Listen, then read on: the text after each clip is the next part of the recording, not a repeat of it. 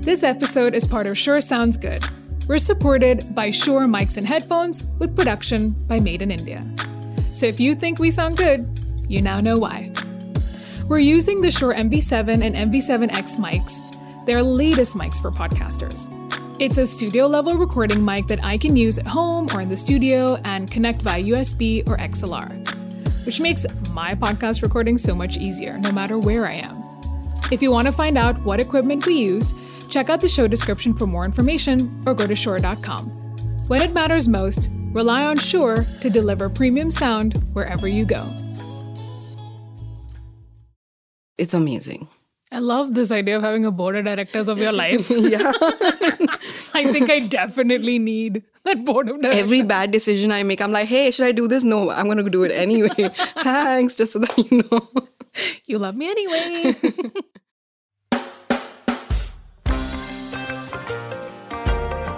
It's been a while since I recorded an episode of No Sugarcoat, and I'm so happy to be back. What makes this special episode even more special is that today we're turning the tables. I love hosting this show, but it's been a while and I feel that I might be a little rusty. So, filling in as host today is one of my good friends, podcast queen, and founder of the production house Maed in India, Mae Thomas. I'm excited and slightly nervous to experience what it's like to be a guest on my own show. Go easy on me, okay? I'll try. But you know what I'm going to do? And this is what I'm really excited about because I'm not going to put my usual hat on. I'm putting my Pooja hat on. Oh God, I'm so scared. and this Pooja hat. So, welcome to me asking Pooja Pooja questions. oh God. Your Pooja questions are more like uh, who are the three people you like to have dinner with? Oh, those. okay, so you know what? My team is wonderful and they've put the questions together of like all the questions you asked other guests in your episodes. And i'm going to start with this one because i think this might be maybe a little emo i don't know but like this was a question you asked guests which don't is make what, me cry no no. So what has 2020 and 2021 taught you? Oh god. We're starting there huh? Ah okay i feel that 2020 and 2021 uh, just taught me a lot of resilience and it showed me what is truly important. I feel for the longest time, my life was just nonstop. You know, it was one thing and the other thing and the next thing and the next thing. And I never really took the time to pause and reflect and be like, oh, this is what I've done or this is what I can do. So I think that there was never any like pause and reflect moment in my life. It was always, what am I doing next? And what am I doing next? And it was always this, you know, roller coaster of emotions constantly. And then suddenly everything stopped. So I think for me, it was just about getting to know myself better, looking at the things I'd done, um, figuring out what I really want to do. And at the end of the day, just realizing that, hey, I can count on myself, you know? Mm-hmm. And uh, it's been crazy and beautiful and there's been a lot of tears and i think my friends are fed up of me crying all the time. But it's been great. Like i i look back and then sometimes i'm like why did it take all of that for me to see yeah. all of this? So now you know i'm like how can i live a life like this without being a headless chicken and without like uh, really getting like a big crisis to make me see myself differently and as you mentioned earlier, which is that I think I also went through that same existential crisis of like, what am I doing? and the amount of crying I have done in the last two years is like way more than my angsty teenage years. Like, I'm just like, this is unbelievable. There was some kind of gate that got open, and like anything now would just make me like just start welling up. Like, what is wrong with me? We're in touch with our emotions now. Okay. That, is that what they call it? Okay, great. That's good to know. I I know my emotions. Like we're besties. We're Too close, actually. I think I need some distance for my emotions right now. It's too much. I think this idea of pausing is interesting. You're in that hamster wheel all the time.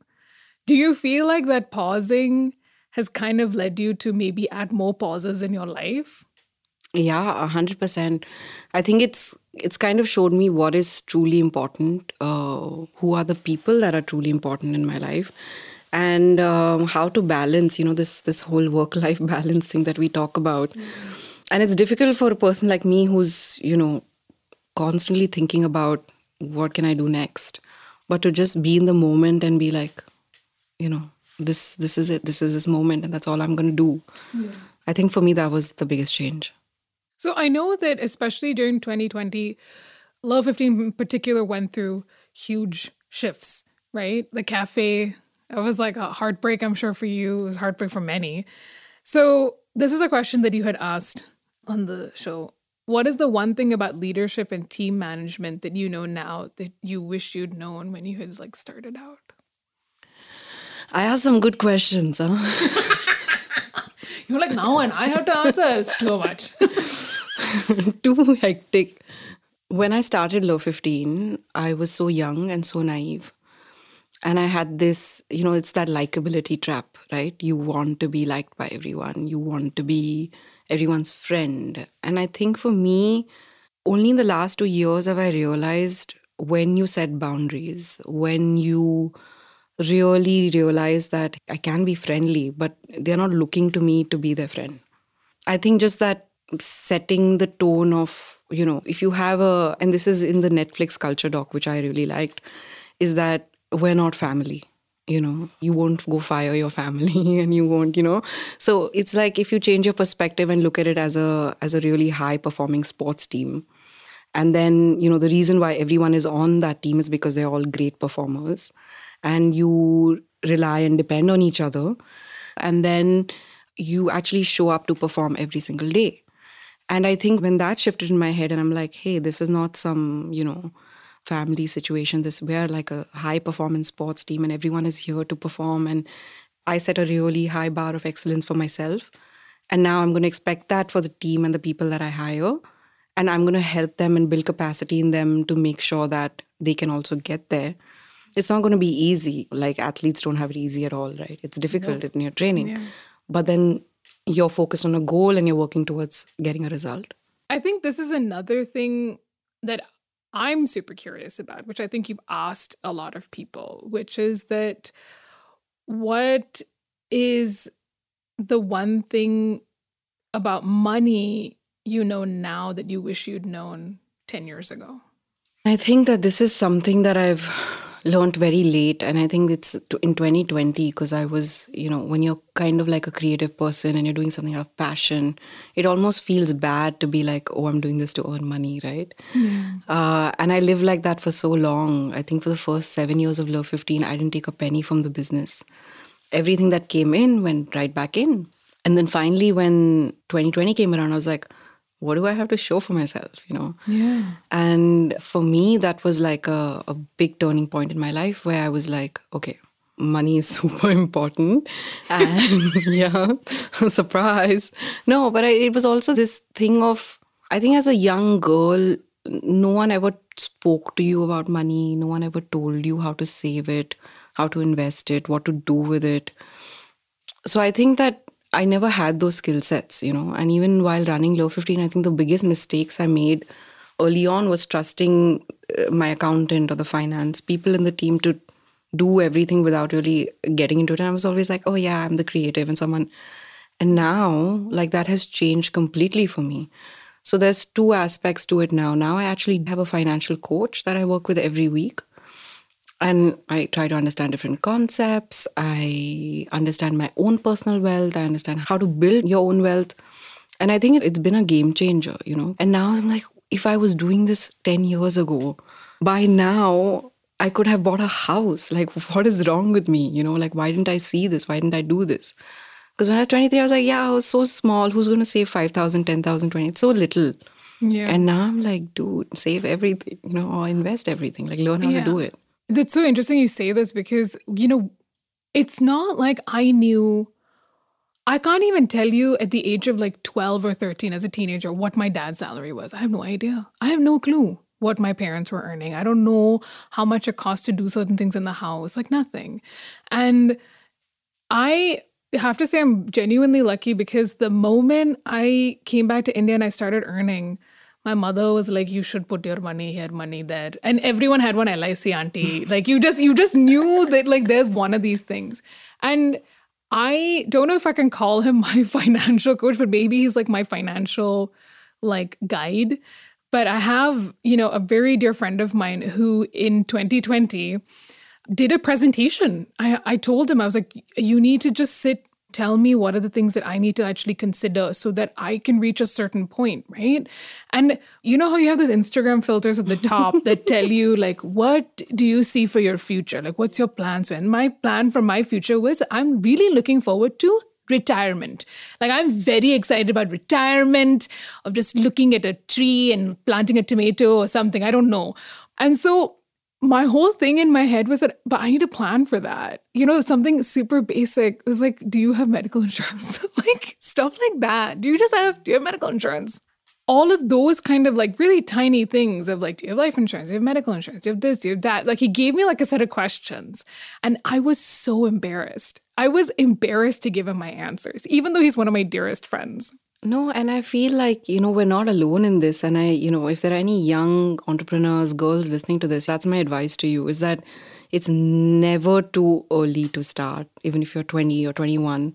Figure that out, sit with someone who understands it and plan your future, you know.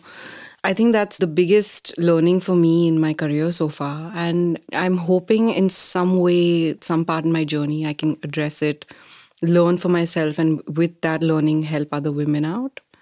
Yeah. It is. The whole money thing is, is so important to be able to like consider. Also, just talking about money now. Yeah. It really hit me hard when you talk about being a creative person. Because on some level, people don't realize that like to make something of a certain quality in a certain way requires that you actually should pay for it. Like I used to, I felt so guilty sometimes to ask people to pay me. And I would just be like, yeah, yeah, sure, I'll do it, I'll do it, I'll do it. And then you have this moment, and it's such few, like, I have such few friends or people that I know who are like, before you do this, I'll pay you. And you know, when you have friends who just say that, I'm more likely to just be like, I'll give it to you for free. no, no. sorry, me. I forgot. Yeah, sorry. I'm not learning my lessons also, guys. okay, so next Pooja question to Pooja. What is the one thing you know about friendship that you wish you knew earlier? I think that I've been very lucky in my life to have really good friends ever since I was little. I'm still very close to all my school friends that I've known since I was six years old, my college friends that I met in Switzerland and France. And that's just the kind of person I am that I love people and I love staying in touch with people. And I truly, genuinely care about how they're doing, what they're up to. So I make a lot of the efforts.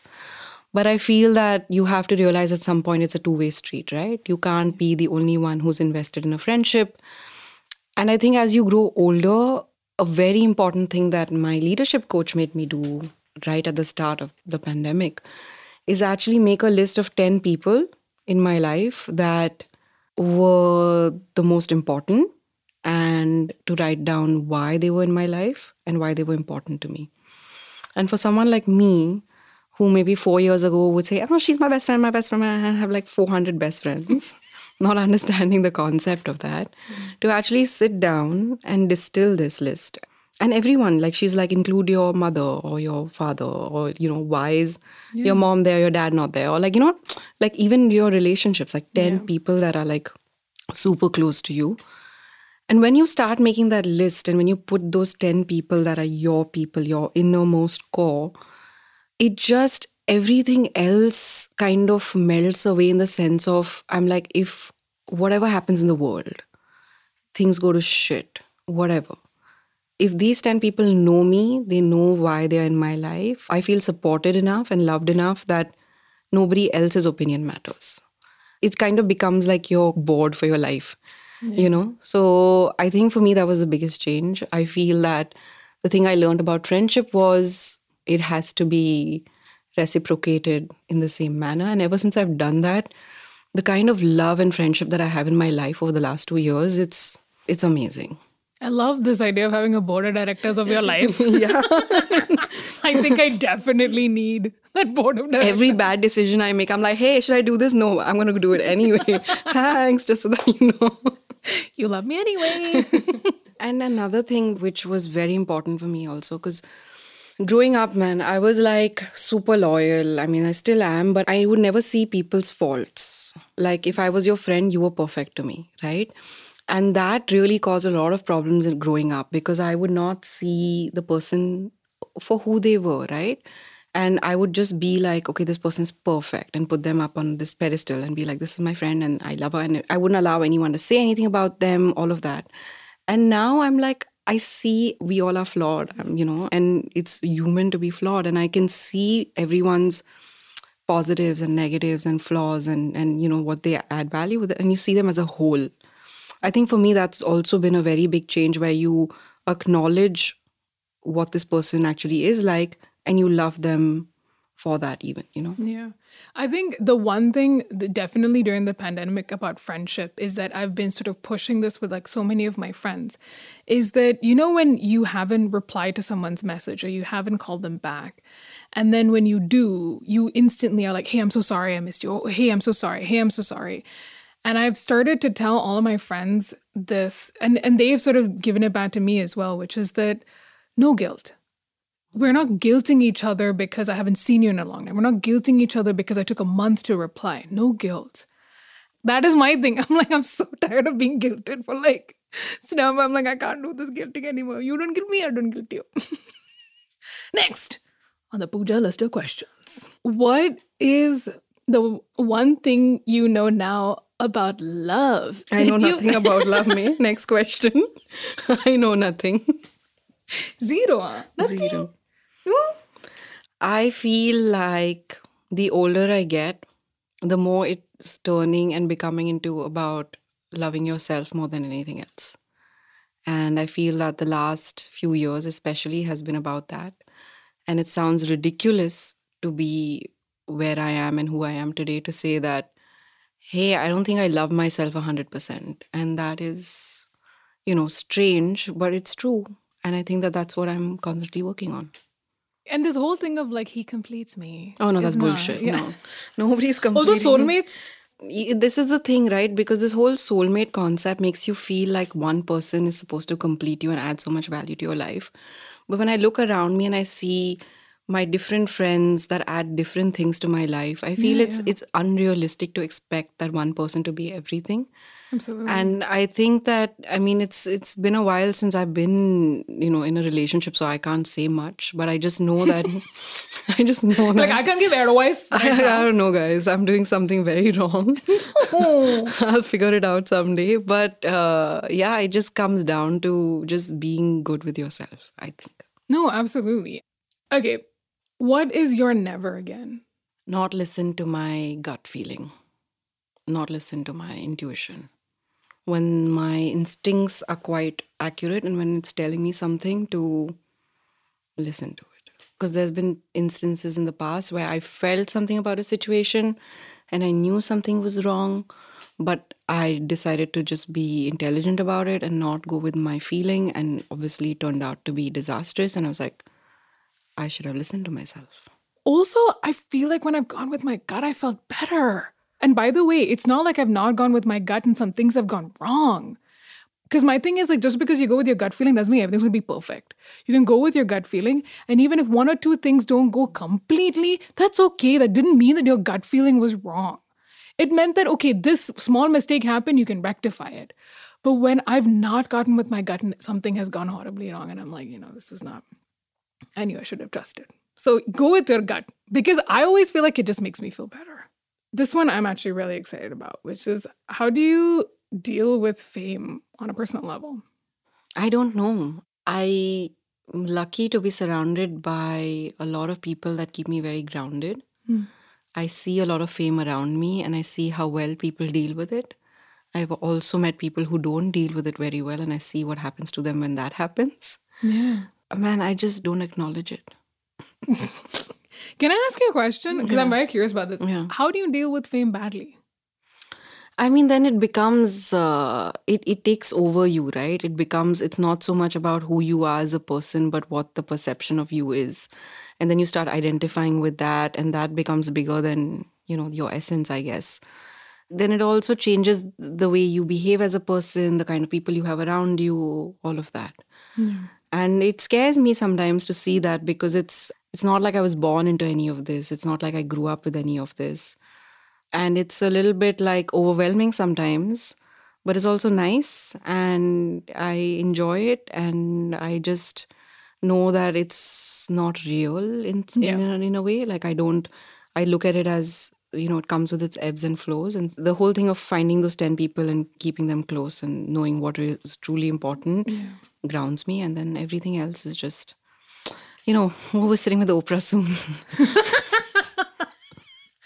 Ambition. I love it. One day soon soon. What is the one piece of advice you keep giving other people that you wish you could take yourself?